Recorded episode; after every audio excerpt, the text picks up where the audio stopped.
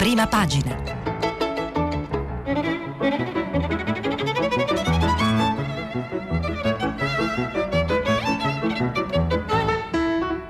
Questa settimana i giornali sono letti e commentati da Lidia Baratta, giornalista del quotidiano online L'Inchiesta. Per intervenire telefonate al numero verde 800 050 333. Sms WhatsApp anche vocali al numero 335 56 34 296.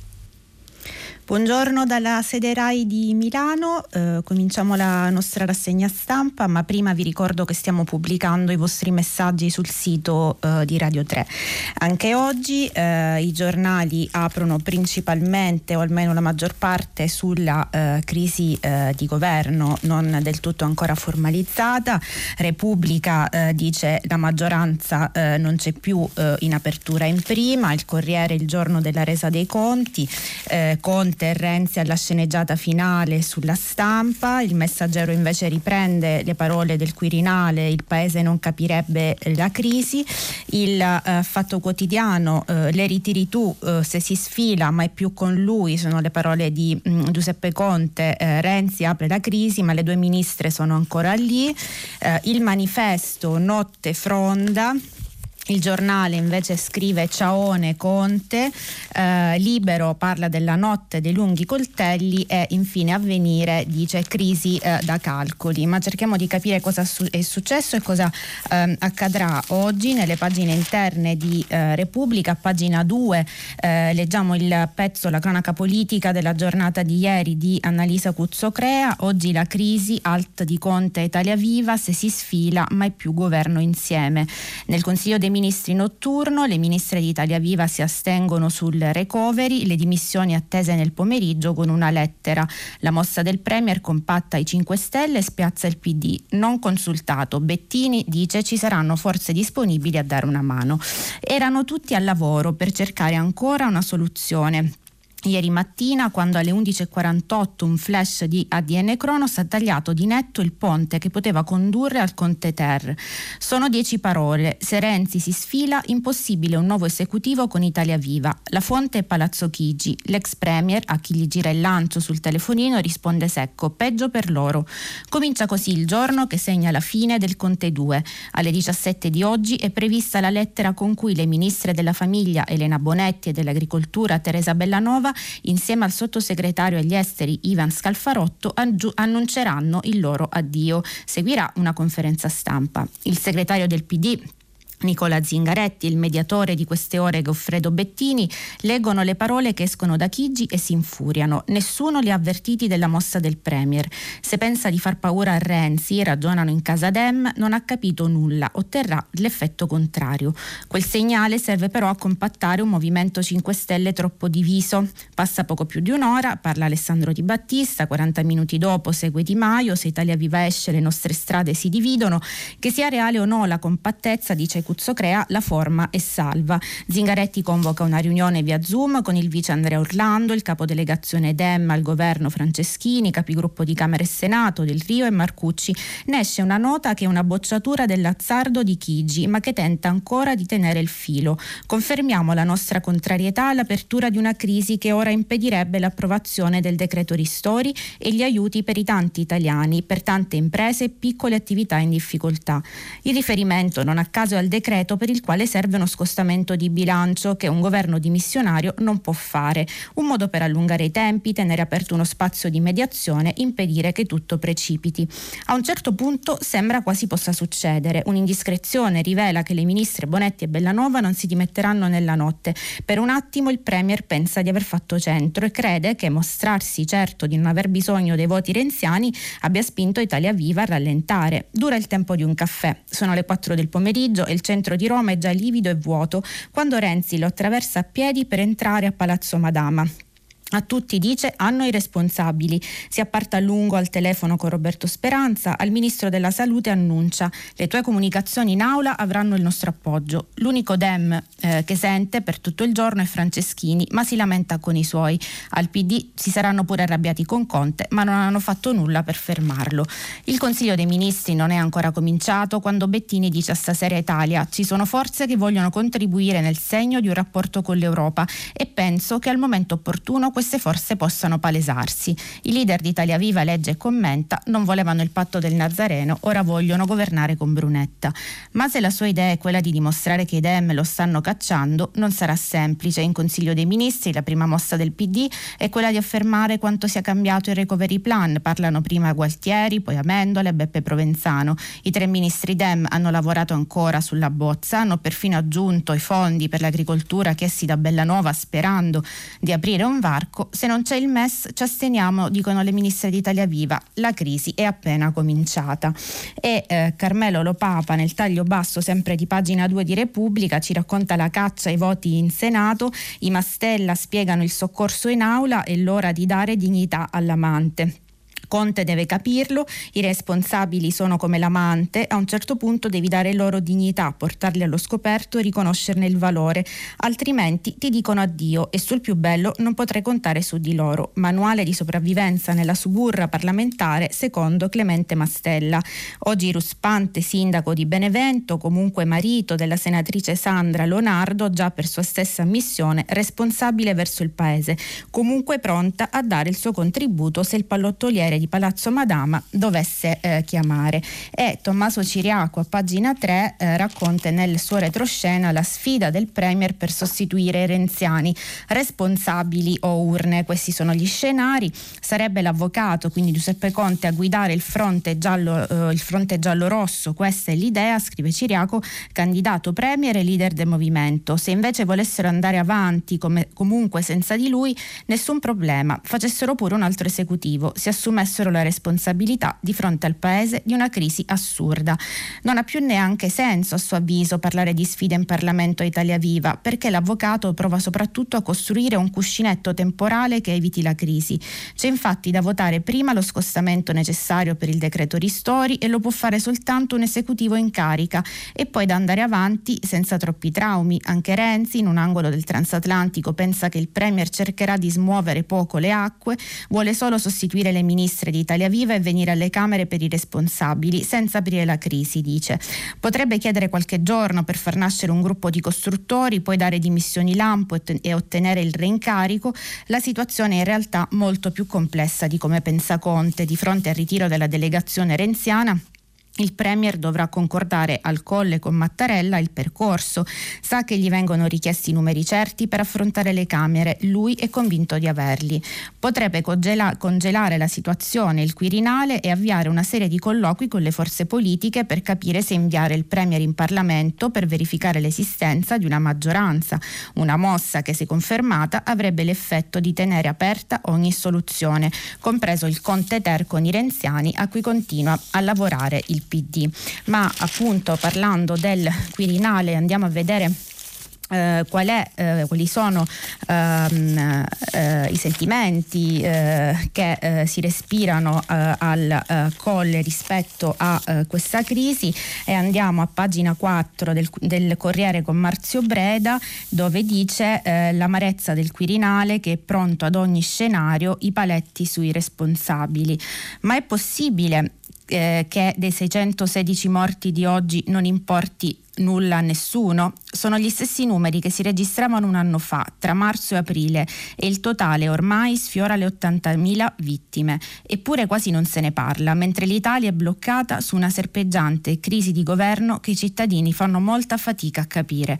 Senza contare che all'emergenza sanitaria si aggiungono i rischi di una bomba sociale pronta a esplodere. Infatti, oltre al recovery plan finalmente approntato per l'esame del Parlamento, adesso si aggiunge la questione dei nuovi rischi ristori da rendere operativi al più presto. Qualcuno si rende conto di tutto questo e sgomento e anzi scandalizzato Sergio Mattarella, racconta Breda, nelle ore che precedono il Red Razionem tra Matteo Renzi e eh, Giuseppe Conte. Ciò che conta eh, per chi sarà eh, presto il gestore istituzionale della crisi, continua poi l'articolo, è capire quale possa essere il punto di caduta di questa sfida. Esercizio impossibile finché i giocatori tengono entrambi le carte coperte. Si sa che Mattarella non vuole maggioranze raccogliticce e precarie, ma nelle convulsioni dell'ultimo momento, conclude l'articolo, il capo dello Stato resta in attesa, amareggiato per l'amnesia scesa sulla tragedia del eh, Covid. E eh, cosa pensano gli italiani appunto della, della, della crisi?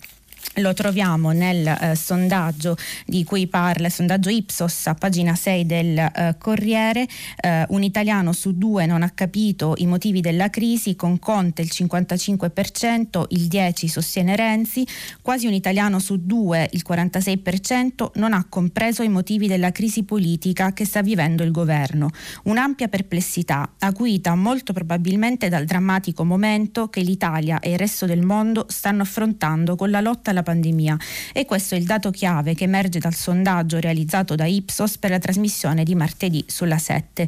Ma se su questo quesito emerge un paese praticamente spaccato a metà, l'opinione degli italiani si ricompatta, bocciando con decisione la strategia politica del leader di Italia Viva, Matteo Renzi, impegnato da quasi tre settimane in un duro ed estenuante braccio di ferro contro Palazzo Chigi e gli alleati di Movimento 5 Stelle e Partito Democratico. In questa crisi, secondo il 73% degli intervistati, Stati, Renzi sta perseguendo soprattutto i suoi interessi personali o della sua parte politica. Solo una parte residuale di italiani, il 13% per la precisione, sostiene invece che l'ex premier stia anteponendo gli interessi del paese, mentre il 14% risponde di non avere un'opinione chiara in merito.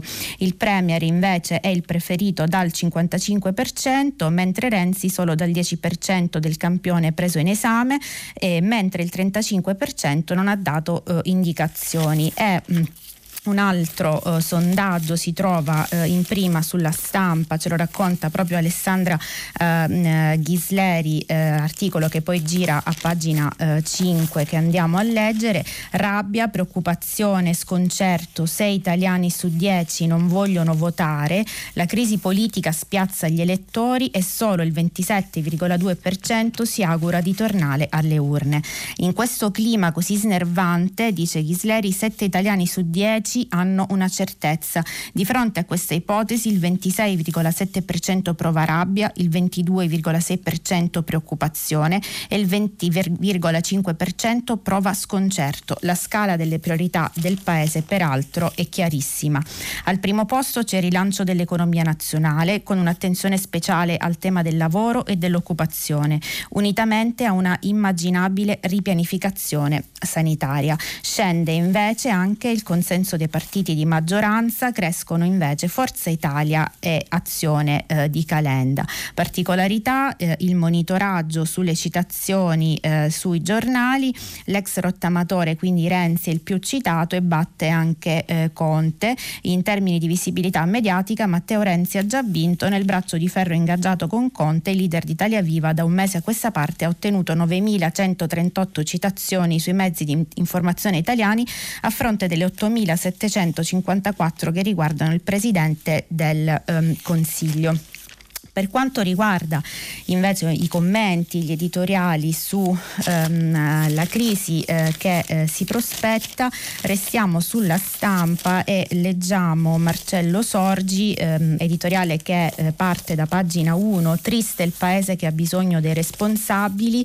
Ehm, Sorgi dice l'ipotesi di sostituire i voti dei renziani al Senato con quelli dei centristi e dei responsabili a questo punto ha ripreso concretezza ed è considerata valida sia che Renzi confermi la sua intenzione di togliere l'appoggio al governo, sia che trovi come fermarsi in extremis, anche se a quel punto la maggioranza si allargherebbe comunque e i voti dei renziani non sarebbero più determinanti. Si sa, nelle cose della politica tra il dire e il fare c'è sempre di mezzo il mare.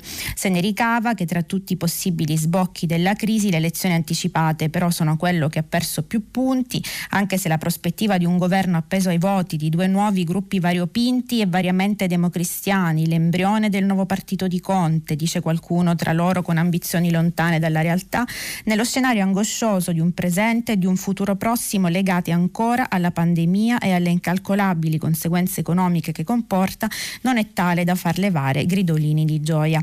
In politica si suol dire che chi ha più filo tesse, ma sarebbe proprio una sorpresa se dovesse finire in questo modo, con Renzi, il più abile tessitore centrista di alleanze inverosimili, fregato da Conte Conte che il suo centro se l'è cucito su misura. E un'altra eh, lettura eh, di quello che eh, potrebbe eh, venire fuori dalla crisi eh, la prendiamo dal eh, foglio con il direttore eh, Claudio Cerasa, una crisi da non eh, sprecare, eh, dice Cerasa, una crisi da non sprecare significa provare a ripetere su larga scala quello che la maggioranza ha fatto negli ultimi giorni rivedendo la struttura del recovery plan ed è sufficiente mettere a confronto la bozza numero 1 con il testo numero 2 per capire che il piano licenziato ieri sera dal Consiglio dei Ministri è infinitamente migliore rispetto alla prima versione e lo è per la stessa ammissione degli attuali stakeholder della maggioranza, anche grazie ad alcune indicazioni offerte dal partito di Renzi. Il recovery plan resta per molti aspetti un piano molto migliorabile, ma il lungo negoziato andato in scena in questi giorni ha portato i suoi frutti. Il piano su recovery, continua Cerasa, dimostra che il rapporto tra PD e 5 Stelle non può prescindere dalla presenza di un, par- di un partito motorino e per questo provando a ragionare sul futuro non è difficile provare a scommettere su quello che succederà nelle prossime ore. Dimissioni delle ministre di Italia Viva, dichiarazioni di fuoco da parte di Matteo Renzi, tentativo da parte di Conte di mostrare i muscoli, appello alla mediazione da parte del PD e alla fine un compromesso che si potrebbe trovare cercando un nuovo equilibrio, sì, ma giocando sempre con il perimetro di questa maggioranza. Non sprecare una crisi significa questo, cambiare agenda, cambiare gli equilibri, smussare i populismi provando a migliorare quello che c'è, senza dimenticare che l'alternativa al governo del possibile fino, del possibile fino a prova contraria coincide ancora con il governo dei vichinghi. Buona crisi, conclude Cerasa. E andiamo a vedere eh, cosa c'è in questo, eh, in parte l'abbiamo già visto ieri nel recovery plan approvato eh, dal Consiglio dei Ministri con l'astensione delle ministre renziane eh, nella serata di ehm, ieri, l'apertura del sole 24 ore, recovery 144 miliardi di risorse in più, ritocchi al piano ma eh, Renzi in uscita, atteso il via, un via libera sofferto alla bozza del recovery plan il Consiglio dei Ministri in nottata, potrebbe essere l'ultimo del governo governo Conte 2 è il primo dei passaggi del testo con le risorse aggiuntive che salgono a 144 miliardi. Prima dell'approdo all'esame di Bruxelles, ora il percorso in Parlamento e confronto con le parti eh, sociali. A pagina eh, 3 il piano di rilancio, recovery, eh, l'ok del CDM, resta aperto però il nodo governance, fa notare il eh, Sole 24 ore. Sul documento si apre adesso un doppio percorso, quello in Parlamento e quello del confronto confronto con le parti sociali, a stretto giro le conferenze dei capigruppo di Montecitorio e di Palazzo Madama dovrebbero riunirsi per sancire l'avvio del percorso che ricalcherà quello delle linee guida. I tempi si preannunciano lunghi, la settimana su cui si ragiona come deadline è quella dell'8 febbraio. Oltre del resto non si può andare senza concretizzare il rischio di perdere la possibilità di utilizzare già quest'anno l'anticipo da 20 miliardi previsto dalle regole costruite dal Consiglio europeo.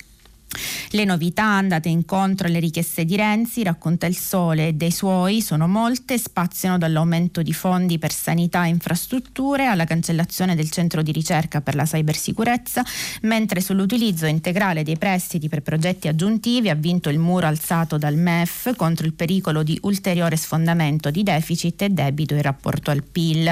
Con il PD inoltre Italia Viva aveva chiesto un ridimensionamento dei bonus a favore degli investimenti in linea con le indicazioni arrivate da Bruxelles prima di tutto tramite il commissario agli affari economici Paolo Gentiloni e anche questa partita può dirsi vittoriosa. Oltre il 70% delle risorse adesso è destinato agli investimenti contro il 21,4% riservato agli incentivi. Tanta corale esultanza però, dice il Sole, stride con lo scontro nella maggioranza e con il duello tra Conte e Renzi, esploso proprio sulla governance del recovery, un nodo lasciato ancora aperto. E eh, Repubblica ci fa anche Un'altra eh, lettura eh, del recovery a pagina eh, 6 con eh, Roberto Petrini, dalle aree urbane all'energia pulita sul recovery plan, il peso delle lobby, solo 3,5 miliardi per le città contro i 10 per le ristrutturazioni edilizie, alla ricerca per l'impresa pochi finanziamenti in più rispetto al turismo. Critiche dagli economisti, così si disperdono le risorse, barca, manca la valutazione dei risultati attesi. È un recovery plan omnibus, dice Petrini, ma anche un recovery plan San Sebastiano che ricorda il martire del santo trafitto dalle frecce. L'accusa di dispersione delle risorse monta, forse conseguenza negativa del metodo di confronto, dell'assalto dei ministri, delle pretese delle categorie, delle regioni e dei comuni. La critica, continua poi l'articolo, è che manchi spesso la coerenza interna al piano per le pressioni grilline il super bonus per le ristrutturazioni edilizie ha ottenuto una decina di miliardi già dalla legge di bilancio, mentre la riqualificazione urbana delle aree dove i palazzi sono insediati solo 3,5 miliardi. Forse più che alle richieste dei partiti, stavolta bisognava rivolgersi all'economista utile, in grado di suggerire coerenza, prevedere conseguenze e scorgere problemi. Non a caso anche Fabrizio Barca, economista e leader del forum delle disuguaglianze, ieri lamentava lamentava la mancanza di una valutazione di risultati attesi.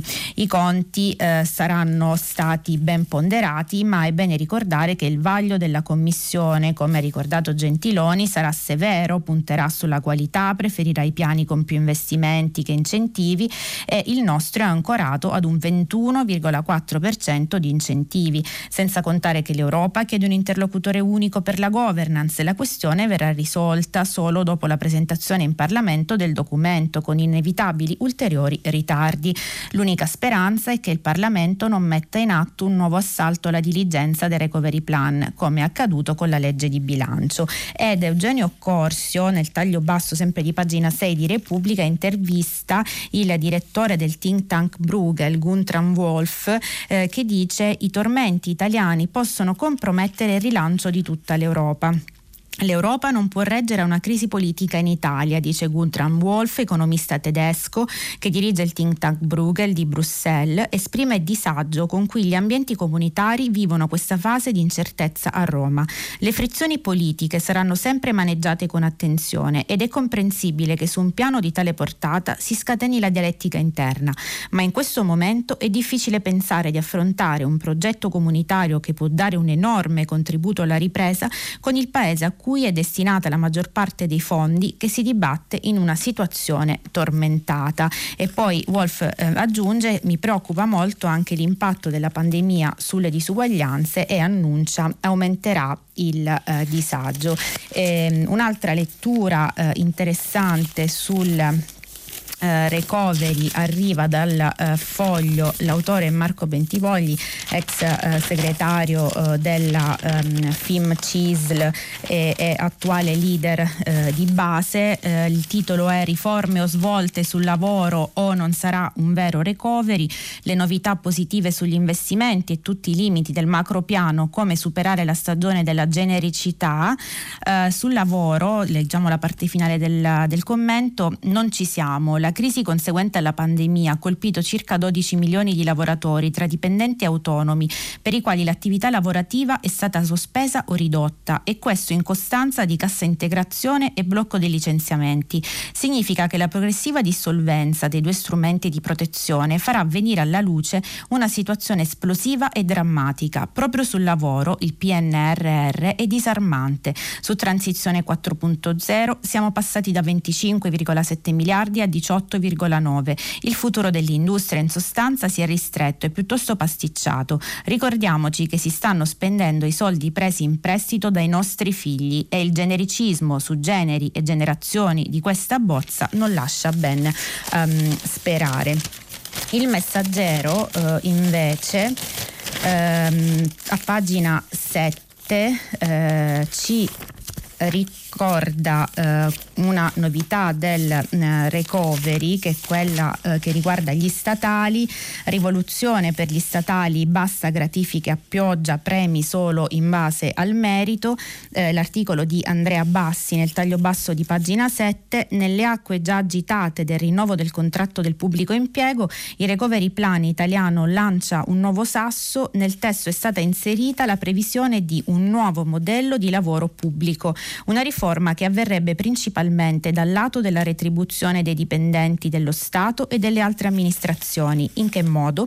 Attraverso strumenti normativi e contrattuali con valutazione e remunerazione basate sul risultato, si legge nel documento. Insomma, gli statali saranno pagati sempre più in base ai risultati che saranno in grado di ottenere. Il meccanismo sarebbe legato a filo doppio con lo smart working e dunque alla necessità di misurare in qualche modo la produttività dei dipendenti pubblici. Si tratterebbe di una piccola rivoluzione in un mondo dove la quasi totalità dei dipendenti ottiene generalmente il massimo dei voti quando si tratta di superare l'esame dei superiori sugli obiettivi conseguiti e dove i premi sono stati legati persino alla semplice presenza in servizio o alla capacità di inviare una mail. Mm, la strada però è in salita eh, ricorda l'articolo, ci aveva già provato il governo Renzi quando aveva stabilito che una quota dei premi dovesse essere riservata al 10% dei dipendenti migliori della pubblica amministrazione, tutto è rimasto lettera morta. A riprovarci adesso il ministro della pubblica amministrazione Fabiana Dadone dovrà confrontarsi con i sindacati reduci da uno sciopero generale del pubblico impiego che ha ottenuto bassissime adesioni.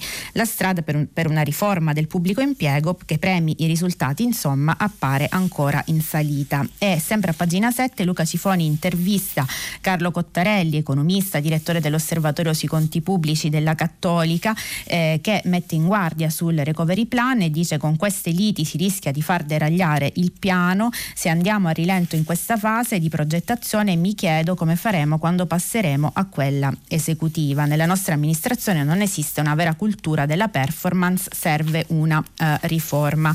E eh, alle 7.42 passiamo ora al capitolo che riguarda i mh, mm, vaccini, perché anche su questo fronte ci sono delle novità. Il terzo, ar- arriverà il terzo vaccino, o meglio, questo è l'annuncio che ha fatto ieri l'EMA.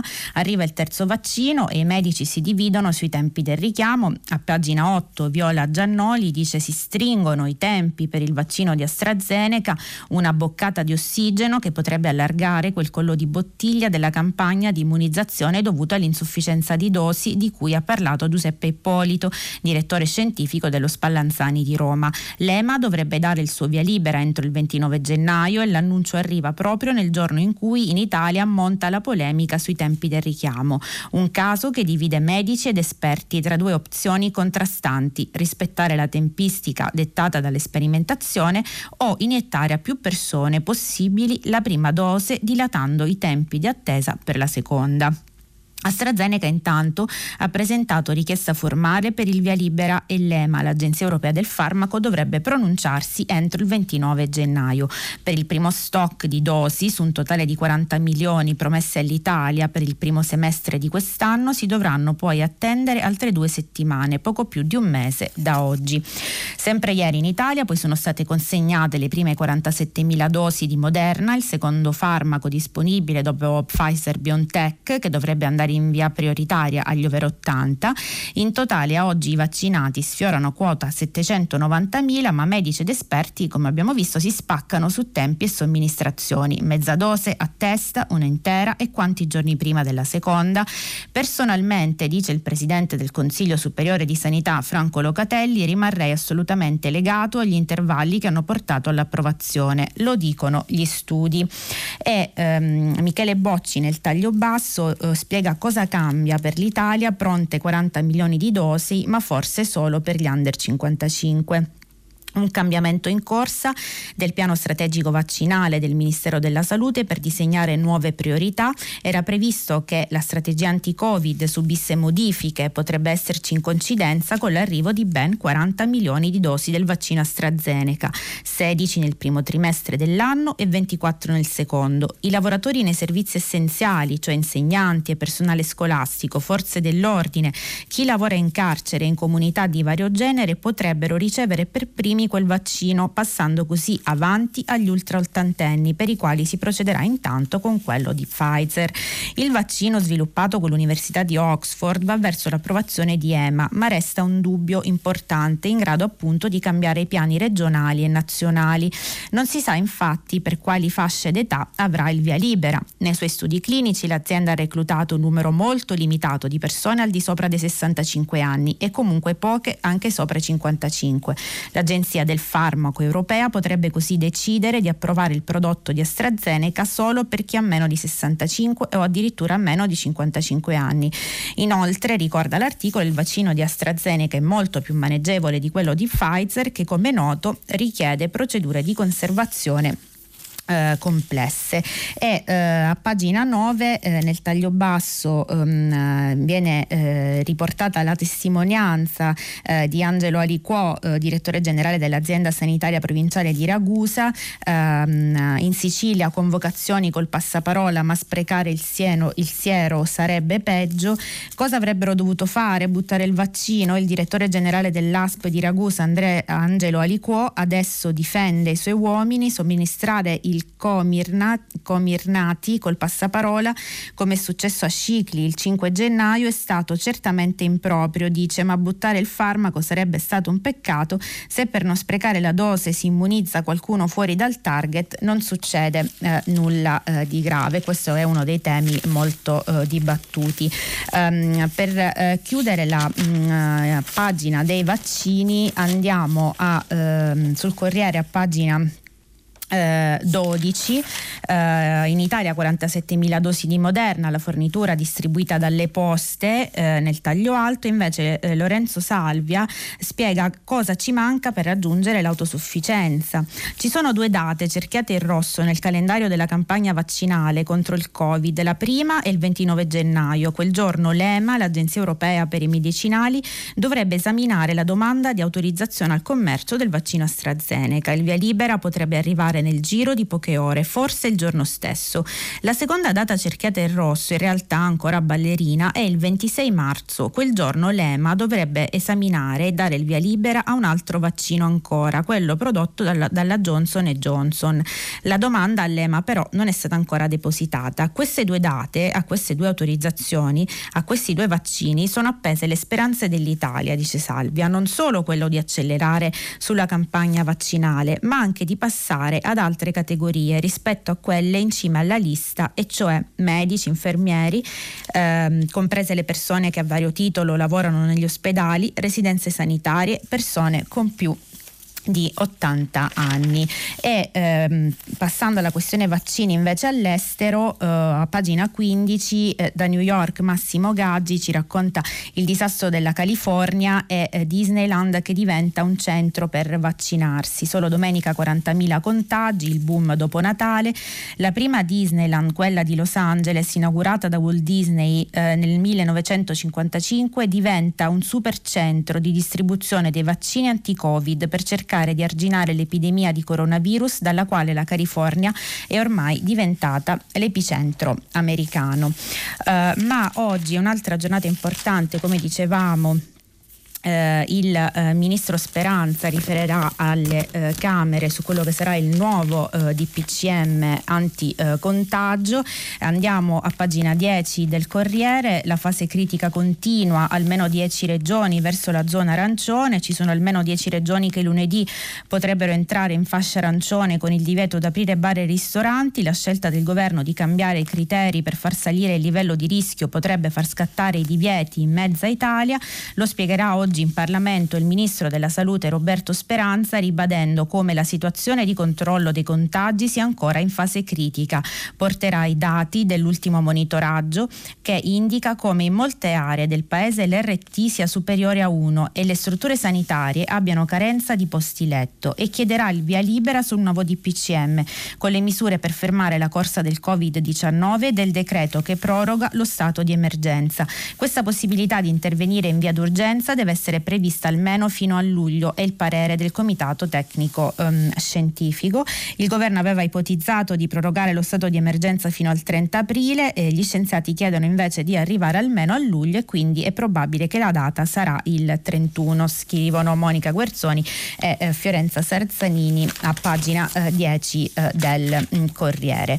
Ehm, andiamo ora negli Stati Uniti, eh, di cui ha già ehm, parlato eh, Radio 3 Mondo con Luigi Spinola eh, questa mattina a pagina ehm, 14 e eh, 15 di... Mh, Repubblica viene eh, raccontato eh, il discorso eh, che ieri ha fatto Trump in Texas, Trump e l'impeachment provoca solo rabbia ma i militari lo sfiduciano, Federico Rampini eh, inviato scrive, eh, racconta le mie parole al comizio del 6 gennaio erano adeguate, Donald Trump riappare in pubblico per la prima volta dopo l'assalto al congresso e si assolve da ogni responsabilità, non si pente, non si scusa, attacca invece il procedimento di impeachment avviato contro di lui lui è la continuazione della più grande caccia alle streghe nella storia e provoca una rabbia tremenda. Parole di nuovo incendiarie, visto che nelle stesse ore a Washington con eh, l'FBI e l'intelligence confermano l'esistenza di molteplici progetti di attacchi e attentati in tutta l'America da parte di milizie di destra decise fino all'ultimo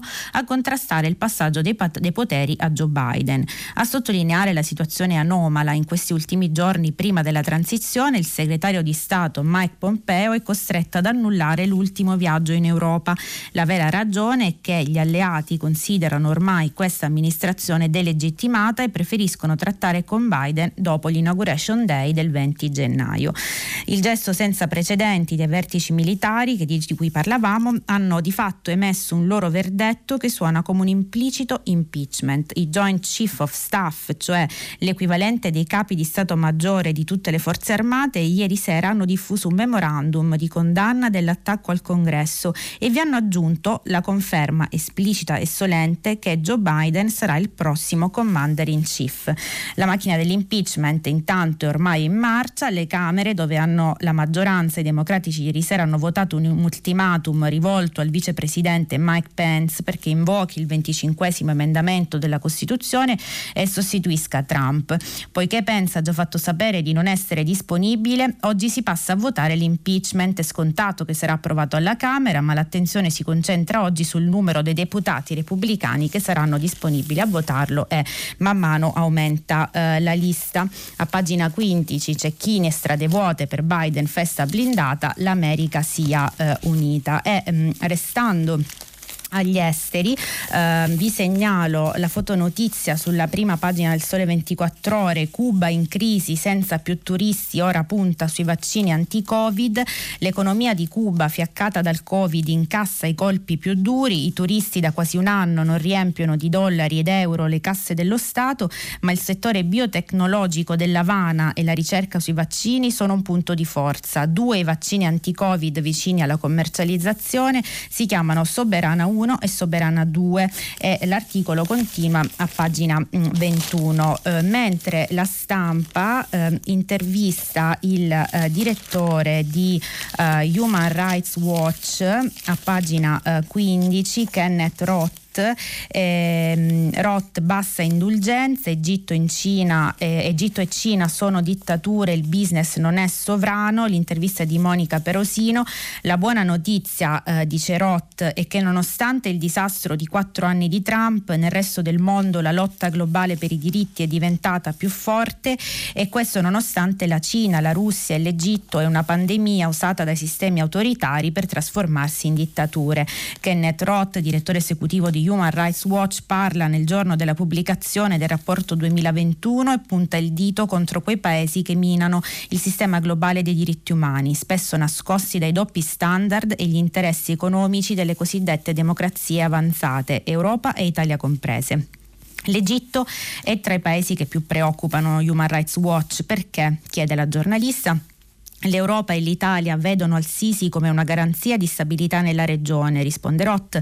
Non vogliono vedere che è un dittatore brutale che non garantisce alcuna stabilità. In Egitto le autorità accusano di terrorismo attivisti pacifici, studenti, minacciano e arrestano i parenti dei dissidenti all'estero, i critici del governo vengono dimenticati in carcere, molti in detenzione preventiva. Dopo l'omicidio Regeni e l'arresto di Zakis, facendo abbastanza l'Italia, nessuno dovrebbe vendere armi all'Egitto diritto e soprattutto non dovrebbe farlo l'Italia dopo Regeni. La cooperazione economica con Al-Sisi deve essere interrotta immediatamente, l'Italia dovrebbe far arrivare i fondi non al governo che li usa per la repressione e gli armamenti, ma alla popolazione. Invece a giugno ha annunciato che stava negoziando un accordo sulle armi da 11 miliardi di euro con il Cairo, nonostante la mancanza di progressi nelle indagini per il brutale omicidio di Regeni. Eh, ma neanche per l'Europa. Rotte dice che mm, l'Europa dovrebbe difendere la democrazia interna interna e combattere le derive autoritarie in Ungheria e Polonia. Purtroppo il sistema del voto all'unanimità non funziona, l'abbiamo visto con la eh, Polonia. E sempre la stampa a eh, pagina 14 ricorda come i decreti sicurezza, i nuovi decreti sicurezza approvati lo scorso 18 dicembre nell'articolo di Francesca Santolini ricorda eh, che aprono anche ai migranti climatici. Il 90% dei rifugiati arriva dal Sahel, la legge concede permesso di soggiorno per calamità naturale. Con i nuovi decreti sicurezza Oltre a essere stata reintrodotta la protezione umanitaria, è stato anche ridisegnato il permesso di soggiorno per calamità naturale. Il presupposto per la concessione del permesso non è più lo stato di calamità eccezionale e contingente del paese di origine, ma la semplice esistenza in tale paese di una situazione grave dal punto di vista ambientale e non necessariamente contingente. Comincia dunque a farsi strada nel nostro ordinamento il riconoscimento giuridico dei cosiddetti migranti eh, climatici e è eh, sempre di um, eh, migranti eh, e um, intersecati diciamo al tema del eh, lavoro eh, parla Repubblica um, a pagina 23 con un articolo di Valentina Conte effetto Covid su Colf e Badanti un milione escono dal sommerso. Eh, dice Valentina Conte nonostante l'anno pandemico e le enormi sfide tra tutte la sicurezza sanitaria lo scenario del lavoro domestico è cambiato per la prima volta dal 2012 l'Italia ha superato un milione di rapporti in chiaro. Um, per la prima volta da tanto tempo si inverte la, tente- la, tendenza, con il tasso di irregolarità sceso dal 60 al 50%, un milione di regolari e un milione in nero impiegati da 2 milioni di famiglie. La seconda ondata pandemica dell'autunno probabilmente ha scalfito questo record, senza demolirlo, come si capisce leggendo il secondo rapporto annuale di Domina, Associazione Nazionale Famiglie e Datori di Lavoro Domestico, che verrà presentato dopodomani. Ha pagato l'emergenza che ha spinto le famiglie a regolarizzare in fretta golf, badanti, babysitter durante il lockdown, così da permettere loro di circolare con l'autocertificazione. Solo a marzo ci sono state 50.000 assunzioni, 20.000 al netto delle cessazioni. Un'altra forte spinta è arrivata dalla sanatoria del decreto rilancio. L'85% delle domande arrivate all'Inps tra maggio e agosto, ben 177.000, riguardavano lavoratori domestici. Terzo incentivo all'emersione dal nero anche il bonus babysitter, 1,3 milioni di domande presentate per 1,7 miliardi erogati e un'impennata di libretti famiglia aperti eh, presso um, l'Inps. Um, sempre Repubblica nella stessa pagina ci ricorda uh, l'inchiesta aperta, uh, dip- um, dipendenti di Leonardo sono indagati con l'accusa di corruzione tra privati. Secondo il PM della Procura di Milano, Gaetano Ruta, avrebbero preso denari e regalie per cucire mh, su misura bandi di gara del gruppo controllato dal MEF eh, per forniture legate a realizzazioni di aerei ed elicotteri in favore della Transpart SR L. Eh, novità mh, anche sul eh, fronte dello sport, eh, lo prendiamo sempre, ehm, prendiamo questa notizia sempre da Repubblica, pagina 20, doping, più tolleranza per la cocaina, solo tre mesi per gli atleti che si sballano, da quest'anno sanzioni minime per chi assume droghe a scopo ricreativo, un mese di stop in caso di pentimento, ma è polemica, illegale di molti campioni italiani, messaggio etico gravissimo, la punizione è ridicola. L'articolo l'articolo di Massimo Calandri dice dal primo gennaio di quest'anno un atleta sorpreso ad aver fatto uso di droga, cocaina, eroina, ecstasy, cannabis, dopo un controllo rischia una squalifica di soli tre mesi, riconducibili addirittura a 30 giorni se dà prova di essersi pentito e partecipa a un programma di recupero. Per la VADA, l'Agenzia Mondiale Antidoping, la cosa importante è che quella droga non abbia alterato in alcun modo il risultato della competizione. Calcio, tennis, basket, nuoto, motorsport, va uguale per tutte eh, le eh, discipline. Eh, terminiamo qui mh, mm, con questa notizia di sport la nostra rassegna stampa e vi aspetto dopo la pubblicità per il filo diretto. Lidia Baratta, giornalista del quotidiano online L'Inchiesta, ha terminato la lettura dei giornali di oggi. Per intervenire chiamate il numero verde 800 050 333. Sms WhatsApp anche vocali al numero 335 5634 296. Si apre adesso il filo diretto di prima pagina. Per intervenire e porre domande a Lidia Baratta, giornalista del quotidiano online L'Inchiesta, chiamate il numero verde 800 050 333. Sms WhatsApp anche vocale al numero 335 56 34 296. La trasmissione si può ascoltare, riascoltare e scaricare in podcast sul sito di Radio 3 e sull'applicazione RaiPlay Radio. Rieccoci con uh, il filo diretto dopo la rassegna stampa. Uh, prima di cominciare vi ricordo nuovamente che stiamo pubblicando i vostri messaggi sul uh, sito di Radio 3. Partiamo con le telefonate, pronto? Buongiorno, sono Mino da Torino. Buongiorno. Volevo dire questo, eh, mi pare che negli ultimi tempi il recovery plan sia stato un po', come dire, eh, migliorato, aumentato, però ho letto dai, da Sole 24 ore che eh, gli effetti eh, di crescita economica sono, non sono quelli che c'erano stati col piano Marshall. Inoltre, questi effetti arriveranno tra due, tre anni, quattro anni. Nel frattempo il problema del lavoro è, eh, diventa sempre più grande perché da un lato con, la vendita, con la, l'accordo Fiat Peugeot conteranno più i francesi e quindi a Torino ci sarà, conterà molto di meno l'auto. L'Iveco viene venduta ai cinesi e questo farà sì che ci saranno dei problemi per le aziende dell'indotto che lavorano per l'Iveco. Il settore commerciale dei bar e dei ristoranti è stato distrutto da questi lockdown. Noi cosa facciamo in questi due o tre anni? Mi pare che i litigi del governo non tengono conto che questa crisi è stata gestita male, perché se noi abbiamo 12 milioni di persone a rischio povertà, se aumenta la disoccupazione, se recupereremo ciò che abbiamo perso nel 2020 solo nel 2023, vuol dire che i decreti che sono stati fatti non sono serviti a ripararci dalla crisi. Lei che ne dice che è un'esperta di lavoro? Grazie Mino. Eh, sì, allora eh, sul um, recovery plan diciamo l'impatto sul PIL eh, che ehm, si attende è di circa eh, tre punti percentuali. C'è da dire che eh, diversi mh, economisti, come riportato oggi dai giornali che hanno letto mh, il documento di 172 pagine, eh, sostengono che come dire, non ci sono evidenze scientifiche su alcuni numeri numeri riportati nel documento, uno su tutti, ad esempio il fatto che eh, il moltiplicatore di crescita atteso per gli investimenti pubblici sarebbe di maggiore eh, di due, però appunto non viene riportata letteratura scientifica al riguardo all'interno del piano, quindi sostanzialmente Um, quello che criticano è che manca eh, dire, il piano ancora di una competenza scientifica economica che speriamo poi di vedere nelle prossime um, eh, riscritture. Sicuramente eh, come dire, gli effetti di eh, investimenti e eh, riforme che ci sono nel documento eh, si vedranno a lungo termine. Nel frattempo, come diceva Mino da Torino, ehm, i numeri del lavoro ci raccontano un abisso eh, e tutto ciò a fronte di eh, cassa integrazione prorogata e eh, blocco dei eh, licenziamenti, tant'è che in tanti si chiedono cosa potrebbe accadere ora il 31 marzo, la data che è stata scelta eh, al momento come fine del blocco dei licenziamenti, anche se la ministra Catalfo ha già preannunciato una eh, proroga per le aziende in crisi.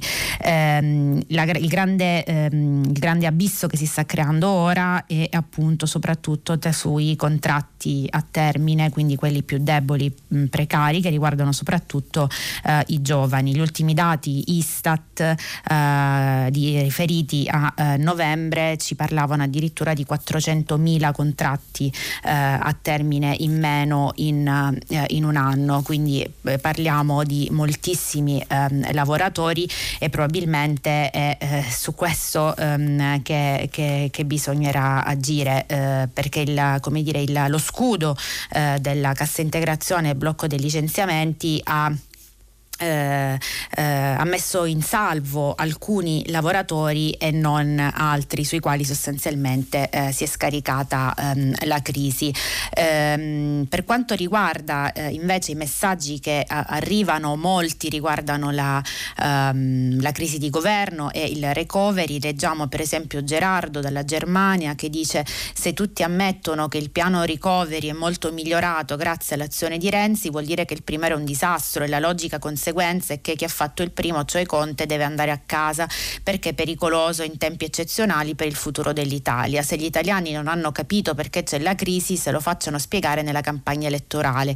Come nel caso del referendum, gli elettori italiani hanno il futuro eh, del paese nelle loro mani. Forse questa volta voteranno meglio, dice Gerardo dalla uh, Germania. Sì, recovery plan è migliorato, ma come eh, dicevamo ha ancora molti passi in avanti da fare, come dicevano anche le letture degli esperti oggi che abbiamo letto sui, mm, sui giornali. E, um, invece Luigi da Bologna scrive buongiorno, l'azione politica di Renzi da quando è tornato in scena sembra contraddire quello che promuoveva nel referendum del 2016, abolire il Senato, si fa eleggere senatore più maggioritario per evitare l'ingovernabilità causata da tanti partiti, crea un partito su misura, vuole forse dimostrare così di aver avuto ragione. Allora, scrive eh, Luigi da Bologna, invece Sergio sui vaccini dice perché continuate a dire che si è verificata una spaccatura tra chi propone eh, di allungare la seconda dose, falso, tutti propongono di attenersi ai protocolli, scrive Sergio, in realtà le cronache eh, ci eh, raccontano che eh, come dire, non sono proprio tutti d'accordo ehm, gli scienziati sulla necessità di attenersi ai protocolli, Locatelli invece appunto dice eh, atteniamoci ai protocolli. Um, continuiamo con eh, le telefonate, pronto? Buongiorno. Buongiorno. Sono Pablo, dalla provincia di Bergamo. Eh, intanto vi faccio i complimenti per la conduzione. Poi io volevo intervenire sul tema dei dipendenti pubblici della valutazione, sì. perché è un, è un, mito quello che tutti abbiano una valutazione positiva. Intanto perché gli stessi dirigenti ehm, devono, sono valutati a loro volta anche in base a quanto hanno differenziato i giudizi, quindi sono i primi ad avere interesse a eh, fare queste diversificazioni. Però purtroppo queste valutazioni sono diventate un'arma ehm, di ricatto dei dipendenti. Eh, io potrei citare l'ente in cui lavoro, in cui un dirigente che è appena cessato, quando ancora non era dirigente ma era già in posizioni apicali e quindi le valutazioni dipendevano da lui, chiedeva sistematicamente l'iscrizione al suo sindacato e molti si iscrivono a questo sindacato per non dispiacere. E questa non è la cosa più grave di quella che possono succedere eh, in enti pubblici. In più tenete presente che questi criteri vengono fatti in modo rigorosamente oggettivo, quindi sempre per stare a un caso che faceva l'esempio che faceva questo eh, dirigente, se un uomo single eh, fa tante ore di straordinario mentre la sua collega con due figli ne fa poche proprio per la situazione familiare che ha, io non tengo conto di queste condizioni soggettive, quindi premierò il single, il felice scapolo che fa tante ore. Se questo vi sembra giusto, a me no, e lo dico infine perché io sono un lavoratore disabile, hm? ho una disabilità sensoriale, eh, ma eh, per questo motivo si è ritenuto di non darmi alcune mansioni ma questa cosa mi ha doppiamente penalizzato perché poi sistematicamente va a incidere su certi criteri di valutazione. Certo. Perché per esempio fare missioni esterne che richiede l'uso di un autoveicolo non lo posso fare, ma questo oltre a prendere meno soldi in busta paga perché non faccio quelle missioni mi ritrovo con una valutazione più bassa. Quindi io andrei piano a dire che è bellissimo fare questo tipo di valutazioni perché dipende anche che strumento stiamo mettendo in mano a i dirigenti. Ecco. Grazie, grazie Pablo anche per averci raccontato eh, la sua storia personale, assolutamente tutto ciò che riguarda il mondo del, del lavoro pubblico, dei pubblici eh, dipendenti è complesso e eh, spesso appunto si presta a facili stereotipi e generalizzazioni, quindi è bene, è bene precisare come abbiamo detto anche nella lettura del pezzo in realtà eh, nella modalità di valutazione e eh, delle, eh, ci, ci, hanno provato in tanti eh, prima di eh, questo governo con la mm, ministra Dadone a dare i premi solo in base al merito. Ricordiamolo su tutte le faccine eh, dell'ex ministro um, Renato Brunetta. È anche vero che appunto um, i, i, vari enti pubblici sono um, variegati diversificati mercati dipendono molto dal territorio eh, in cui si trovano, alcuni hanno performance alte, altri hanno performance eh, più basse. E questo si è visto molto ad esempio nel ricorso allo smart working dovuto ehm, alla pandemia eh, con dipendenti pubblici che hanno garantito eh, grandi livelli di efficienza e altri eh, un po' meno, cosa che ha aperto a grandi polemiche, tant'è che una delle ipotesi che aveva fatto la stessa ministra Dadone era anche quella di eh, garantire la possibilità di smart working, lavoro a distanza da casa, almeno quello che è ora, eh, soltanto ai eh, dipendenti che eh, raggiungono determinati livelli di eh, produttività. Eh, non se ne è parlato più, però era anche una, una delle ipotesi. in ogni caso ringraziamo Pablo perché ci apre il grande mondo così complesso della pubblica amministrazione che ricordiamo è anche uno dei capitoli principali del recovery plan per quanto riguarda eh, la ehm, riforma, la digitalizzazione e l'innovazione della pubblica amministrazione. Um, andiamo avanti con le telefonate, pronto? Pronto, buongiorno, sono Carlo e chiamo da Trieste. Buongiorno Carlo. Volevo dire, eh, se, eh, in base a questa discussione fra Conte e, il nostro del PD che è fuoriuscito, diciamo. Ma se non sbaglio, lui ha favorito questo governo, quindi è la sua creatura. Se oggi lo contesta Renzi, Renzi contesta questo perché dice che Conte ha preso, vuole prendere gli altri, i, i, grandi poteri, il, gli altri poteri, pieni poteri per meglio dire, quelli che lui giustamente aveva detto facciamo questo governo per bloccare Salvini che li voleva. Però la cosa è che essenzialmente noi cittadini dobbiamo vedere, lei non ha parlato per esempio oggi, che c'è una sottoscrizione, oltre 50.000 commercianti esercenti hanno deciso che il 15 aprono. Perché aprono? Perché non vogliono suicidarsi, dice noi metteremo in opera tutte le, le, misure necessarie e anche più di quelle previste dal governo. Ma noi dobbiamo lavorare. Se non lavoriamo, come mangiamo? Se non lavoriamo, come paghiamo le tasse che il governo ci manda? Cioè, c'è qualcosa, questo governo che siccome ha dichiarato lo stato di emergenza e ora sembra che lo proroga fino a luglio, ditemi una sola cosa che ha fatto evitando la burocrazia per avviare il lavoro. Per il lavoro non è stato fatto niente, a me mi dà l'idea sempre che si sta seguendo il filo conduttore dei 5 Stelle, decrescita felice. Ecco l'idea che io come cittadino sto ricevendo da questo governo. Quindi se oggi Renzi si oppone a questo e chiede che questo governo non può più andare avanti, è una cosa la più saggia ed anche il nostro presidente Mattarella non può avallare ancora un, ter- un Conte Terra. Ma stiamo scherzando? Allora Grazie, siamo Carlo. come Arcuri, l'unico che può gestire tutte le gravi situazioni. L'unico che può fare presidente del Consiglio chi, chi sarebbe il signor Conte Grazie, grazie Carlo da Trieste. Eh, sì, eh, abbiamo messo, um, l'ascoltiamo messi insieme un po', un po', di cose partendo dalla, dalla, dalla crisi di governo. Eh, rispondo dicendo che um, voglio dire, la storia eh, politica italiana è ricca di piccoli um, partiti eh, che sono un po' l'ago della, de, della bilancia di maggioranze e, e, di governi e questo è eh, l'ennesimo, l'ennesimo, caso. Ehm, sicuramente anche una, una sfida di natura personale, come dicevamo nei giorni scorsi, e eh, prova ne è la battaglia che è stata fatta sulla delega eh, di Conte ai eh, servizi segreti, anche alcuni dicono, diciamo gli esperti, in conseguenza del, del cambio eh, di passo dell'amministrazione mm, eh, americana.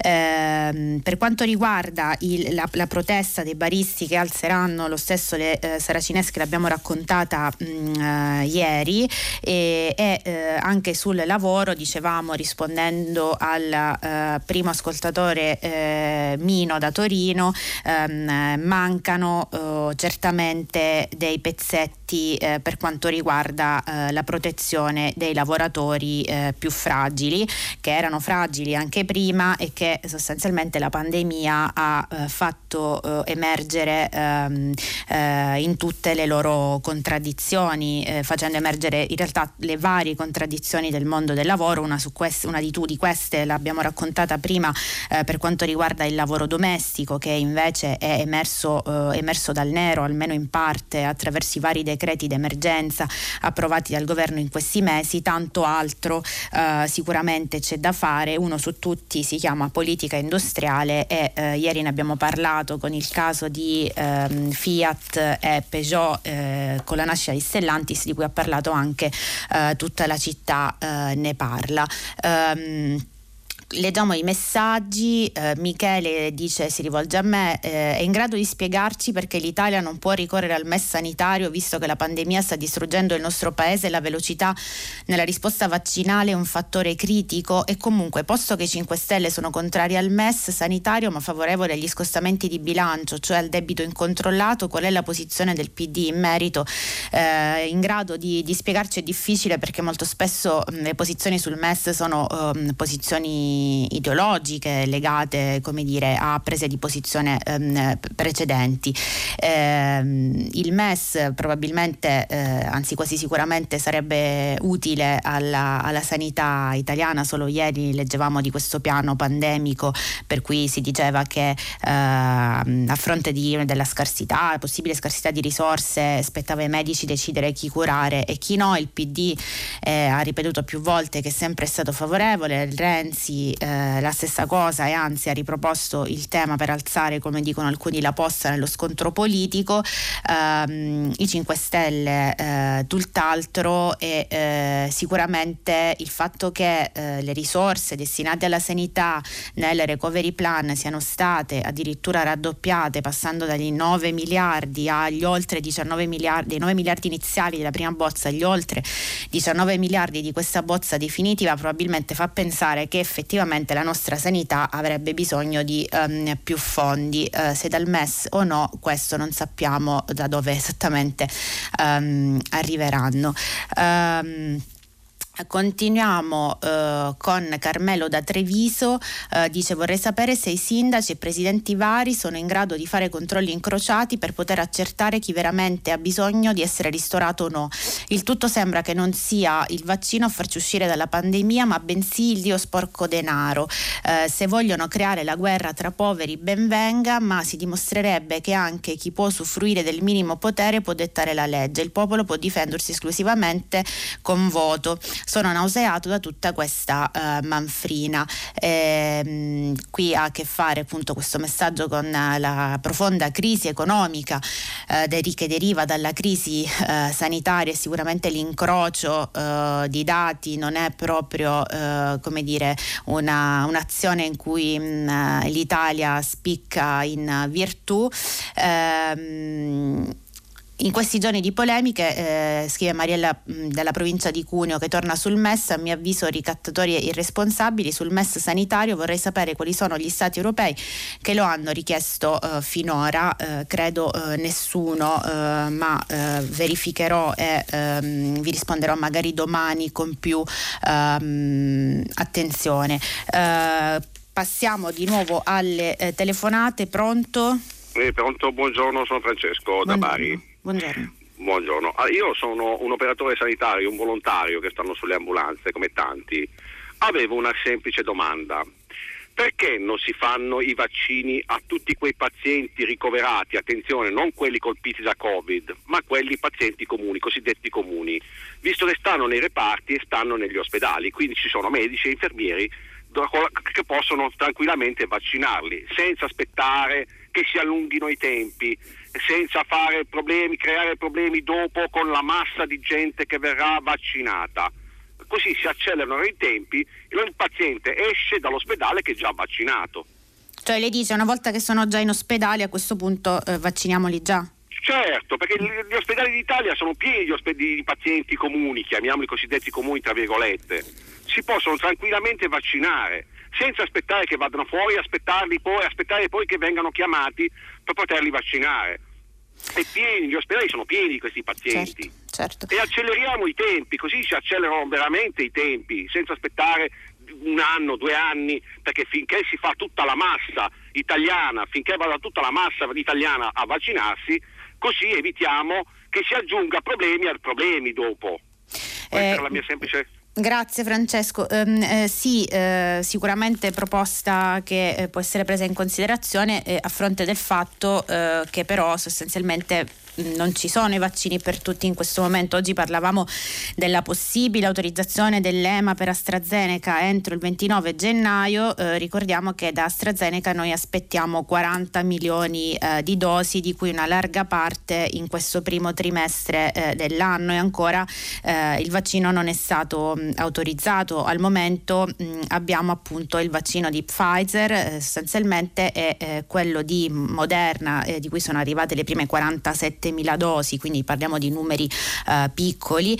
La, la, il problema principale è che eh, non producendo ehm, vaccini non abbiamo grossa eh, disponibilità e come dice lei mh, a questo poi in seguito probabilmente si aggiungeranno anche i problemi di tipo distributivo nella logistica eccetera. Al momento i numeri ehm, sono piccoli per quanto riguarda la disponibilità, eh, quindi probabilmente la proposta eh, di Francesco non può essere accolta. C'è da dire che su chi mh, vaccinare eh, però si sta creando eh, un grande dibattito, ad esempio per quanto riguarda esclus- l'esclusione degli under 16, perché tutti i vaccini appunto non sono stati testati sugli under 16, quindi ehm, i bambini eh, oppure se eh, vaccinare eh, prima o dopo le persone disabili, eh, se vaccinare prima o dopo gli anziani o eh, i ragazzi che devono tornare a scuola, gli insegnanti, eh, il dibattito eh, è aperto.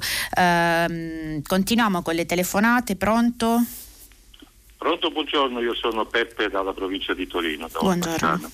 Senta, a proposito di questa crisi che stiamo assistendo eh, passivamente nelle nostre case, a me mi torna alla mente un libro di José Saramago, Il saggio sulla lucidità.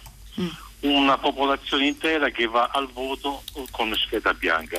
Dico questo perché credo che insomma, noi, i, i, problemi di questo paese eh, invece che risolversi si accumulano e probabilmente questi, questi, questi, nuovi soggetti politici non fanno altro che incrementare quest, questa situazione. Abbiamo ancora il terremoto eh, di Messina da sistemare tutte le tragedie successive e io me ne rendo conto, insomma, una certa età è che governare il Covid 220 miliardi siamo arrivati fa venire la, lista, la vista ai ciechi. Eh, mi perdoni se cito di nuovo Saramago perché un successivo volume suo parla proprio di, eh, di, di, di quest, questa situazione. Eh, per, essere, per dare un segnale ottimista io nonostante tutto continuo a sperare eh, che nel Paese possa crescere l'indignazione e non la rassegnazione. Questo è un po' l'augurio che faccio eh, a questo Paese, altrimenti naderemo eh, ulteriori tragedie. Volevo un suo parere, la ringrazio. Grazie Buongiorno. Peppe, sì, sicuramente in un momento eh, come questo in cui eh, ci sono milioni eh, di eh, persone a rischio di eh, povertà, povertà assoluta e soprattutto molti nuovi poveri in seguito alla, alla, crisi economica generata dalla pandemia, avere una crisi di governo sicuramente non è comprensibile da gran parte della, della popolazione italiana. Oggi abbiamo letto i sondaggi eh, su questo e sostanzialmente eh, lo confermano, uno su tutti quello di mh, mm, Ghisleri che dice che in realtà le, le priorità eh, degli italiani, cittadini italiani sono altre, cioè il rilancio dell'economia, eh, il tema del lavoro e dell'occupazione, eh, la ripianificazione eh, sanitaria e, e, quindi c'è una distanza incredibile tra quello che comunemente anche giornalisti chiamano paese reale e quella che è mm, la, e quella quella, quella che, è la, politica, quindi suo, la sua citazione letteraria è assolutamente mh, mm, calzante e, e, molti italiani, eh, c'è da dire, mh, mm, non si augurano assolutamente di ritornare, di ritornare alle urne. Eh, quello che dice lei, indignazione, eh, certo, e non rassegnazione, in effetti lo stesso sondaggio di Ghisleri dice che il 26, eh, 26,7% degli italiani, mm, almeno quelli intervistati, prova rabbia, il 22,6% preoccupazione e il 20,5% sconcerto. Quindi sono questi sentimenti che vengono ripresi dai sondaggisti e che ehm, si, si, rincorrono in questi mesi di pandemia e probabilmente eh, si amplificano di fronte a una crisi che ai più sostanzialmente sembra incomprensibile nelle motivazioni e, e, e nelle dinamiche. Eh, nei vostri eh, messaggi eh, invece leggiamo quello di eh, Mario Montecchio Emilia. In un paese prostrato dalla pandemia e da una crisi economica profonda dalla quale chissà quando potremo uscire Matteo Renzi provoca una crisi di governo appunto quello che dicevamo vergogna vergogna vergogna un'ulteriore non necessaria prova di quanto sia importante il bene comune per buona parte dei nostri politici. Quindi conferma questo messaggio come ci sia la mancata comprensione da parte dei cittadini su quello che sta accadendo ehm, nella politica ehm, italiana. Ehm, M che non si firma da Bolzano scrive mai come ora desidererei vivere altrove, magari in una regione del centro del sud dove la salute dei cittadini pare sia meglio salvaguardata. Invece abito in una piccola provincia del nord dove i sanitari non si vaccinano perché siamo pieni di Novax, dove tutte le scuole sono aperte, comprese le superiori e con molte classi al completo. Abbiamo nonostante i contagi in continua crescita, bar e negozi aperti. Il ministro Speranza renda al più presto obbligatori i vaccini. M da uh, Bolzano riprende appunto un po' um, questa, uh, uh, questi dubbi eh, che riguardano almeno in parte gli italiani sulla eh, sicurezza dei vaccini che ricordiamo gli esperti hanno assicurato essere assolutamente eh, sicuri con l'approvazione da parte delle varie mh, agenzie eh, abbiamo appunto il bollino eh, di sicurezza, quindi eh, contro ogni eh, dubbio sui, mh, mm, sui vaccini. Eh, Matteo invece eh, dice mi domando con preoccupazione se Fontana sia in grado di difendere la Lombardia contro chi la vuole in zona rossa, altre regioni hanno numeri uguali o peggiori, ma nessuno prospetta loro il rosso. Non dipenderà dalla fermezza dei loro presidenti, faccia altro Fontana, se non ha coraggio chi lo voterà alla prossima tornata, spero nessuno o quasi. E qui appunto vedremo ehm, cosa diranno i dati e in quali ehm, colori collocheranno eh, le regioni, in particolare Lombardia, Fontana stesso anticipato, rischiamo il... Ehm, il, il, rosso e Fontana che ricordiamo appunto è stata al centro di un rimpasto della ehm, giunta regionale eh, nei, giorni, nei, giorni, scorsi e qui l'ascoltatore si chiede chi lo voterà alla prossima eh, tornata. Eh, torniamo alle telefonate, pronto? Sì, buongiorno, sono Cinzia dalla provincia di Pavia. Buongiorno. Buongiorno, io mi inserisco in tra la schiera di italiani che sono molto arrabbiati per questa crisi. Non sto a ripetere le cose che ho sentito da dire perché semplicemente in un paese in queste condizioni, con, con l'economia in ginocchio, con, con, la gente che muore, non si può eh, innescare una crisi di governo per interessi di bottega, perché diciamocelo, io non credo che ci siano grossi, grosse prospettive.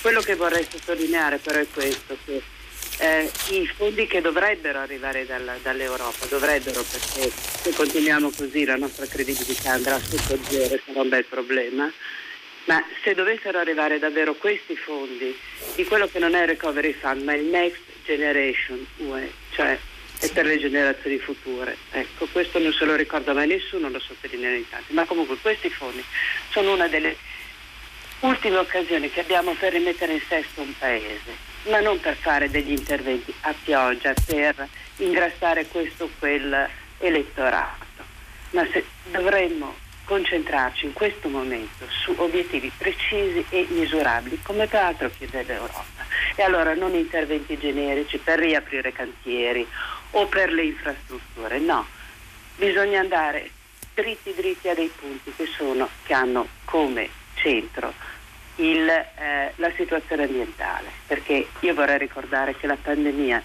è la punta dell'iceberg di una situazione che è degenerata a causa di un sistema economico assolutamente eh, sbagliato e che ha alle sue spalle cambiamenti climatici. I cambiamenti climatici non si sono fermati nel frattempo, hanno continuato. Allora, vengo subito al punto. Interventi che secondo me sarebbero importanti.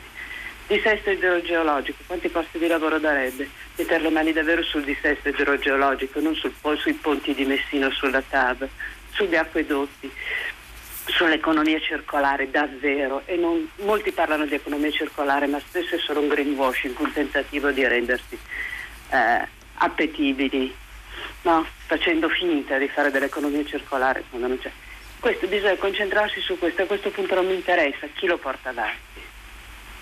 Grazie, grazie Cinzia. Eh, chiaro, no, no, è chiaro il messaggio. Ehm, la, la, interrompo per risponderle dicendo che ehm, molte delle, dei punti che lei sottolinea come necessità del recovery plan, che poi come ricorda lei si chiama Next Generation EU eh, per quanto riguarda il programma di Bruxelles, ma eh, il governo ha deciso di chiamare il nostro recovery plan Next Generation Italia, quindi riprende la dicitura mh, mm, europea. Dicevo, molti dei, mh, dei, punti che lei ha, ha elencato mercato in realtà si trovano nel, nel, nel recovery plan anche perché eh, come si suol dire è l'Europa che ce lo chiede nel senso che l'Europa ha messo dei, dei paletti per quanto riguarda le percentuali di fondi destinati all'ambiente destinati, ehm, destinati al, al, digitale. Il problema di questo documento che è uscito eh, rivisto e corretto nei giorni scorsi come fanno notare oggi in tanti è che ha questi grandi principi, queste grandi aspirazioni, questi grandi obiettivi senza indicare, come dice lei, quali sono i progetti dettagliati, eh, quando realizzarli, come, con quali infrastrutture, con quali entità. Mh, eh, pubbliche e soprattutto, come ha ricordato Fabrizio Barca dal Forum di Suoglianza e Diversità, senza alcun numero sui risultati attesi. E, e, e, questo è indice del fatto che si tratta molto di un piano eh, diciamo di natura eh, politica per ehm, raggiungere e chiudere quel cerchio che serviva ehm, alla maggioranza in bilico e poco di un, un, un piano di natura mh, economica che chiaramente per essere approvato, come diceva diceva Cinzia dalla Commissione deve essere rivisto perché eh, senza appunto degli obiettivi quantificabili, dei progetti ben specifici, la Commissione rimanderà indietro il piano, anche perché Ricordiamo che eh, la procedura della Commissione prevede eh, l'erogazione dei fondi eh, di sei mesi in sei mesi al raggiungimento dei cosiddetti milestone, cioè gli obiettivi. Se non raggiungiamo i milestone la Commissione non manderà i soldi, oltre al fatto che molti di questi soldi sono a prestito, quindi debito e abbiamo eh, una grande eh, responsabilità, il governo ha una grande responsabilità per quanto riguarda questo debito che peserà sulle generazioni future, quindi su quella Next Generation Italia di cui parla nel titolo. Continuiamo con eh, le telefonate, pronto? Eh, pronto, buongiorno, sono Maria Elena e chiamo da Roma. Buongiorno. E la, il mio intervento viene dopo quello di Cinzia, eh, diciamo, eh, a cui mi associo perché anch'io ho letto appunto in questi giorni una notizia sul Fatto Quotidiano eh, che appunto fa coppia con questo discorso. Ehm, praticamente la Regione Lazio ha annunciato la possibile approvazione di un progetto di ampliamento di impianti sciistici sul Monte Terminillo che si trova vicinissimo a Roma, quindi siamo a 70 km dalla città e per fare questo dovrebbero abbattere appunto ettari ed ettari di, di faggeta, eh, di alberi secolari, eh, danneggiando quindi la vita della, della fauna, anche oltre che eh, gli alberi, insomma, che stavano per diventare patrimonio UNESCO, cioè questa zona doveva essere eh, dichiarata appunto patrimonio dell'umanità, invece che cosa succede? Viene fatto un progetto in cui e dovrebbero essere abbattuti gli alberi lì proprio insomma, in questa area che ci permette che è un polmone no? anche per la città, la grande città di Roma e mh, mm, non si tiene conto dei problemi climatici, di tutto quello eh, che sta succedendo, della pandemia che sicuramente è legata in qualche modo ai nostri comportamenti e soprattutto non c'è un principio di sostenibilità, quindi per interessi privati eh, che vanno a soddisfare esigenze eh, immediate non si guarda al futuro, a quello che può essere una vita sul nostro pianeta, una vita addirittura ecco, mh, mm, mm, diciamo, si pensa di utilizzare, eh, prelevare dalle falde acquifere limitrofe ehm, l'acqua per creare questa neve artificiale e in questo progetto c'è scritto questo. In più vogliono fare dei, rimboschi, dei rimboschimenti compensativi no? e andiamo proprio veramente a, capire qual è mh, la logica che sta dietro tutto questo e quanto invece non si tiene conto di quello che può essere un, un mondo futuro, una realtà di convivenza con la natura. Ecco lì purtroppo ci sono animali, lupi, orsi e, mh, protetti, quindi non doveva essere proprio preso in considerazione. Invece che cosa succede? Che la regione sta ora riflettendo insomma, e valutando l'impatto ambientale, ma mm. mi sembra logico ed evidente che l'impatto ambientale è, è devastante. No? Grazie, Quindi, ecco, grazie, grazie Maria Elena da, da, Roma ci faceva notare questa notizia eh, di cronaca che come dire un po' fa a cazzotti con uh, i vari temi ambientali di cui abbiamo parlato uh, finora e uh, questa del, del, del, ritorno a sciare sul, sul Terminillo con la neve artificiale eh, con il possibile abbattimento dei 17 ettari di bosco la regione Lazio sta facendo appunto la valutazione ambientale come ci eh, ricordava l'ascoltatrice e ovviamente sono già intervenuti ambientalisti ma anche gli esponenti dei Verdi di Europa Verde che hanno fatto notare eh, come le nevicate mh, via via sono in progressiva diminuzione proprio su quella parte di mh, eh, Appennino e che il, all'interno delle valutazioni che ha fatto la Regione Lazio per quanto riguarda l'impatto ambientale di un possibile impianto di questo tipo non è presente la eh, questione del cambiamento climatico in corso, quindi eh, è un tema, è una, una, notizia che magari monitoreremo anche nei giorni scorsi per capire ehm, come, come andrà a finire, anche perché molto a che fare con i temi principali del recovery plan di cui abbiamo parlato stamattina. Intanto ringraziamo Maria Elena. E, ehm, nei messaggi invece si torna anche sul tema della scuola.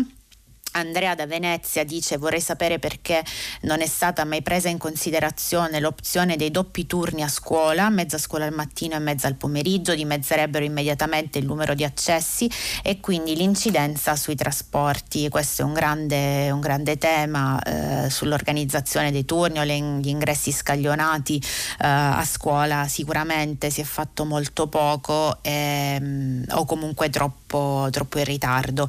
Ancora su, su Renzi e la crisi, Renzi vuole il ponte sullo stretto, vuole altre opere gigantesche, ma se non è riuscito nemmeno a finire la Salerno-Reggio Calabria quando era al governo, dice Mario da eh, Pordenone. E quindi ancora su Renzi e ehm, il lavoro politico anche del passato dell'ex eh, Premier. Torniamo alle telefonate, pronto? Buongiorno, eh, sono Giovanna e telefono da Bologna. Eh, io volevo andare sul tema della, di questa preannunciata protesta, disobbedienza civile dei ristoratori, dei baristi. Allora, mi sembra di poter affermare in quest'ultimo periodo che l'Italia è una repubblica fondata sui bar e sui ristoranti, perché è la categoria più nominata, quella che sembra aver avuto i maggiori, e si afferma che avuto, avrebbe avuto i maggiori danni, e io francamente sono un po' stanca di questa litania che è, non è vera, non è, non è verità eh, non vogliono stare alle regole, vogliono, vogliono tenere aperto, ma intanto vorrei dire che contrariamente ad altre categorie che sono realmente ferme da un anno, come per esempio l'ambito culturale, che insomma, questo sconosciuto, invece bar e ristoranti di fatto sono rimasti aperti, eh, certo con delle limitazioni di orario, misure per il contenimento del contagio, ma ci mancherebbe, però erano aperti. Quindi anche lamentarsi che il governo non abbia fatto chissà cosa doveva aver fatto. Intanto loro in un anno avrebbero potuto ben, eh, chi qualcuno lo ha fatto, insomma, inventarsi formule nuove, eh, ne avevano facoltà, insomma, la consegna a domicilio, l'asporto, eh, erano tutte attività che di fatto davano un reddito, un po' di sacrifici li abbiamo fatti tutti e quindi ecco, loro con noi. Eh, io personalmente per l'ultimo dell'anno volevo ordinare dei piatti con consegna a domicilio e sono partita, pensavo io, per tempo, con qualche giorno di anticipo. Ho provato a prenotare, tutti i ristoranti della città erano al completo. Non, ho, non sono riuscita a, a, a, ad ordinare nulla perché tutti i ristoranti erano al completo. Quindi adesso visto eh, chiaro, che, chiaro, grazie Giovanna. Eh, avrei una controproposta, ecco, insieme ai 400 euro di multa farei scattare anche un controllo fiscale così giusto per Ecco. grazie, grazie Giovanna eh, anche per le sue proposte sulle quali sicuramente i ristoratori non saranno d'accordo. E, e, qui chi ha subito i maggiori danni. Non si può fare sicuramente come dire, la, la, classifica di chi è stato maggiormente colpito dal Covid e ci sono sicuramente alcuni settori che più risentono eh, della crisi, quelli mh, che vengono, venivano fatti tradizionalmente in presenza, quindi ristorazione, bar eh, che sicuramente hanno aperto e chiuso eh, a fasi, a fasi alterne a seconda dei colori, a seconda dei DPCM, l'ambito, cult- dei DPCM, l'ambito culturale è un altro ehm, grandissima sofferenza che, molto, che, ha molto fatto sentire la sua voce in questo periodo, forse come mai era successo anche in ambito di rappresentanza sindacale dei, dei lavoratori.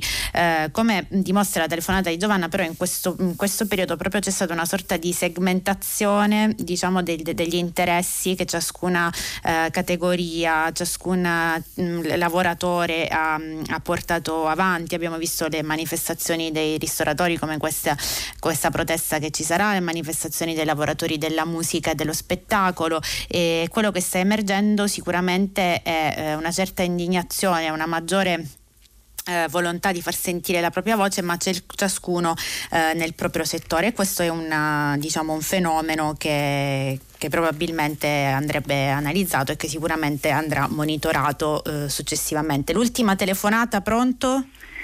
Eh, pronto? Sì, buongiorno. Eh, buongiorno, eh, sono Francesca da Venezia, eh, buongiorno e grazie. Eh, lei ha ricordato durante la sua lettura che in questi giorni nella stampa sembra esserci poca attenzione, quasi un'amnesia eh, sul numero tragicamente crescente dei morti per Covid. Ora, eh, l'enormità del numero di morti ci fa sentire tutti in lutto, l'intero paese è in lutto e il sentimento della perdita, credo, è, è così doloroso perché non trova espressione, non trova espressione pubblica, dico. Eh, io non so quando, ma lo Stato dovrebbe pensare a una commemorazione che onori eh, i diritti di questi morti. Era Cicerone, no, credo, che parlava dei diritti dei morti. Grazie. E, sì. e, mm. e, che onori allo stesso tempo anche i diritti dei sopravvissuti, perché certo. anche i cuori hanno bisogno di ristoro, anche i cuori hanno bisogno di essere eh, ristorati. Grazie, abbiamo pochissimo tempo, eh, chiudiamo, la ringraziamo eh, per la proposta. Oggi era eh, stessa, eh, lo stesso Presidente della Repubblica che ricordava eh, la necessità appunto di eh, pensare a chi perde quotidianamente la vita e anche a chi lotta contro, contro, il virus. E con questa telefonata chiudiamo, ci fermiamo qui. dopo il giornale radio Silvia Bencivelli conduce pagina 3 a seguire le novità musicali di primo movimento e alle 10 come sempre tutta la città ne parla approfondirà un tema prosso da voi ascoltatori. Potete riascoltarci sul sito di Radio 3. Buona giornata.